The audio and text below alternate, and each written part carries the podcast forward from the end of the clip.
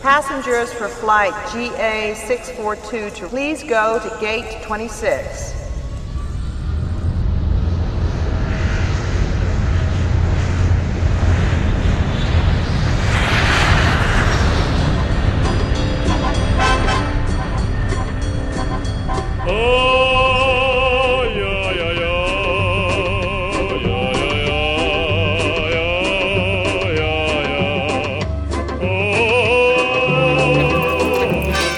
Itápolis, segunda-feira, 2 de julho. Agora exatamente 8 horas e 2 minutos. 8 e 2 da manhã.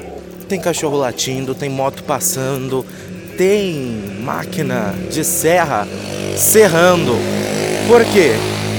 Porque hoje é uma segunda-feira. Uma segunda-feira pra gente que está aqui acompanhando, indo para mais um dia de serviço. Brasil acordando, pessoas indo trabalhar, muitos já trabalhando há algum tempo. Alunos entrando nas escolas, não sei, é possível que as férias já tenham começado e os alunos estejam dormindo, descansando ou jogando videogame. Alguns indo dormir agora depois de terem passado uma madrugada inteira na internet. Mas logo, daqui a pouco, o Brasil para. Para para por quê? Mais uma greve dos caminhoneiros? Não. Algo que realmente para o país. Não sei se isso é bom, não sei se isso é ruim, não sei se isso é irônico, mas o futebol Brasil em campo contra México. Brasil inteiro parado, ligado nas emoções do esporte, acompanhando mais um dia de futebol. Afinal, não podemos misturar as coisas, né, gente? Política é uma coisa, a situação brasileira é outra. O esporte, o esporte pode nos trazer um pouco de alegria. Afinal, né? Tantas coisas ruins acontecendo no nosso Brasil, vamos pelo menos torcer para que o Hexa venha, para que pelo menos alguma coisa boa aconteça nesse ano de 2018. E aí, o que deu? Você já sabe o resultado. Eu ainda não. Sabe quem também não sabe o resultado ainda? Edson Júnior.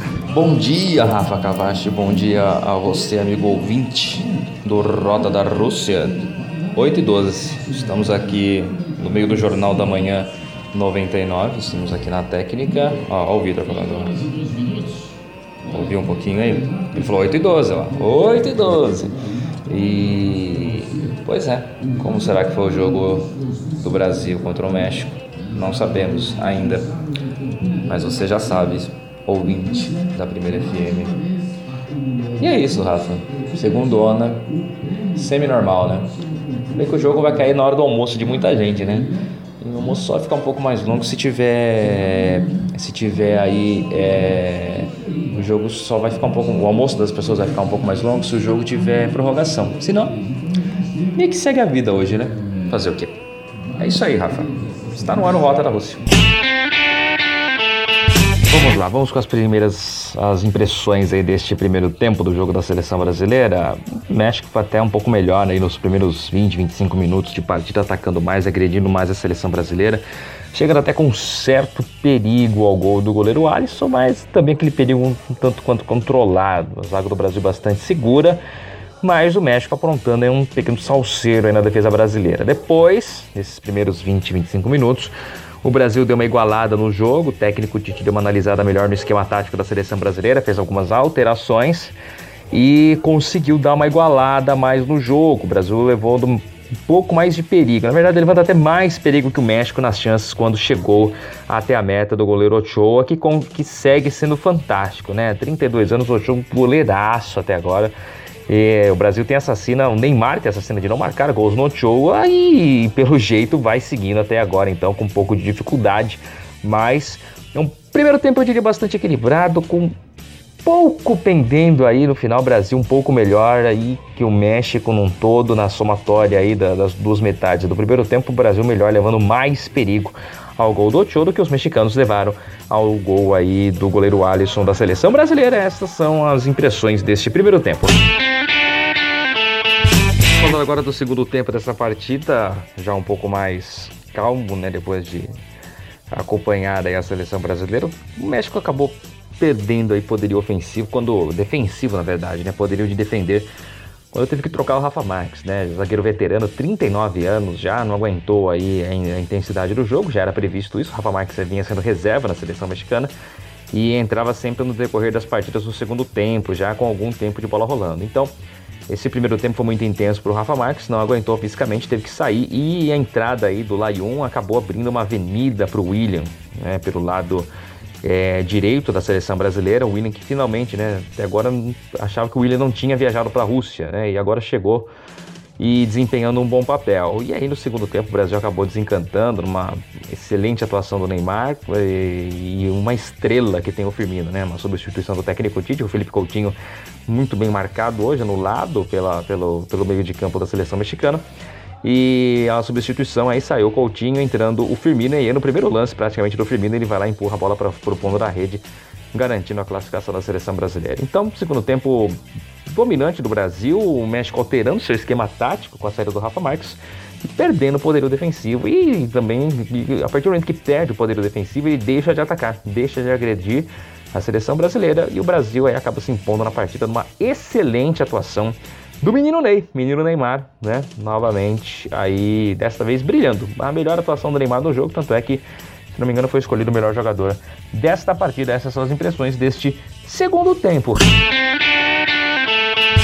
Bom, para finalizar então, falando um resumo do jogo, então no total, o Brasil acabou ah, sendo pressionado no começo da partida, depois igualou o jogo ainda no primeiro tempo e acabou terminando o primeiro tempo melhor que a seleção mexicana. O México se defendia com uma linha de 5, fazia isso muito bem, adiantando, subindo a marcação desses 5, complicando um pouco o processo de criação da seleção brasileira. Tanto é que o Coutinho ficou praticamente discreto nessa partida, ele que vinha sendo o melhor jogador do Brasil nesta Copa do Mundo. No segundo tempo, com a saída do Rafa Marques, que não aguenta jogar o tempo inteiro porque já é um zagueiro veterano, abre-se um espaço para a seleção brasileira, principalmente pelo lado direito, onde entrou o Layun. Layun, na verdade, é um jogador de ataque, um jogador de frente, e o Osório acabou colocando ele para fazer uma ala direita. E aí abriu-se um caminho para o William desempenhar um bom futebol. E aí foi justamente numa jogada do William que o Brasil abre o placar depois de um passe de calcanhar do Neymar. O William invade a área, faz a infiltração e o Neymar empurra para o fundo das redes. E aí o segundo gol no contra-ataque mortal, rapidíssimo do Neymar, que empurra é, pro Firmino jogar a bola pro fundo do gol. Firmino que entrou na vaga do Coutinho, que não fez muita coisa hoje, estava bastante é, bem marcado. Pelo, principalmente pelo meio de campo da seleção do México. O Brasil fez o seu papel, o Tite acabou alterando um pouco o esquema tático do Brasil, o Brasil jogando 4-1-4-1, o Tite acabou mudando para o 4-4-2, o esquema mais tradicional que existe no futebol mundial. É, ao perceber aí como se comportava a linha de, de marcação, a linha de frente é, da seleção mexicana, e acabou surtindo efeito é o momento que ele iguala a partida no, na, primeira na segunda metade do, do primeiro tempo é, do jogo e depois o Brasil tem o domínio total do jogo e parte para a vitória e para a classificação para a próxima fase. A situação preocupante é que não teremos Casemiro para o próximo jogo, está suspenso. E, é isso, né? Deve entrar o Fernandinho na vaga dele, ou se o Tite quiser usar um pouco mais, a entrada aí do Renato Augusto. Eu não acredito nisso, deve ser mesmo a entrada do Fernandinho na vaga do Casemiro para o próximo jogo. Esse trio Casemiro, Miranda e Thiago Silva vem muito bem, o trio de defensores da seleção brasileira. O, o, o, o, o Alisson é o goleiro que menos trabalha nesta Copa do Mundo, pouquíssimas defesas faz o Alisson em toda a Copa do Mundo, porque a zaga funciona e funciona muito bem da seleção brasileira. Sobre o que a gente pode projetar para o próximo adversário, eu já vou contar que é a Bélgica mesmo, a gente já sabe que é a Bélgica e que sofreu um pouco para ganhar do Japão. Olha, não será um jogo fácil, até porque o Japão chegou a abrir 2 a 0 e a Bélgica mostrou poderio para empatar e virar a partida ainda dentro do, do, do, tempo regulamentar, ainda sem precisar de prorrogação e penalidades. A Bélgica conseguiu buscar o empate e virou o jogo no finzinho já da partida, já nos acréscimos. Então, mostra o poder de ataque, principalmente da Bélgica. A Bélgica tem um ataque muito forte com Lukaku, Hazard, e Companhia Limitada, mas também tem uma zaga muito bem postada. Tem Courtois, o melhor goleiro do mundo na atualidade. Tem o Company, um dos melhores zagueiros. Tem De Bruyne também, aí que faz aquela linha de frente. Então não vai ser um jogo fácil. Ah, ocorre que é a primeira vez que a Bélgica vai entrar em campo sem a responsabilidade da vitória, já que vai pegar um adversário teoricamente superior a ela que é o Brasil. Vamos ver como vai se comportar a Bélgica. A Bélgica também, quando se defende, se defende numa linha de cinco zagueiros, uma linha de cinco defensores, não cinco zagueiros, cinco defensores, como fez o México, que foi quando o Brasil teve muitas dificuldades no primeiro tempo para conseguir chegar ao ataque. Vamos ver, é, talvez uma saída rápida de contra-ataque, quando a Bélgica fica com apenas dois defendendo, pode ser a chance do Brasil de fazer o caminho do gol da seleção brasileira. Os gols do Japão não saíram de jogadas assim fantásticas, foram chutes de fora da área, e então talvez arriscar seja uma boa, tem, uma boa alternativa. Só que do outro lado tem o Courtois, que é um excelente goleiro e que pega muito. Hoje deu uma bobeada aí também, mas difícil fazer a mesma coisa em dois jogos seguidos. E a gente pode esperar que vai ser um jogão de bola na próxima sexta-feira e tenho certeza que o Rancho Santa Bárbara estará lotado para esta partida. Agora, que jogão que nos espera na próxima sexta-feira. Brasil e Bélgica valendo vaga na fase semifinal deste Mundial. Ok? Grande abraço, uma ótima noite a todos do Rota da Rússia.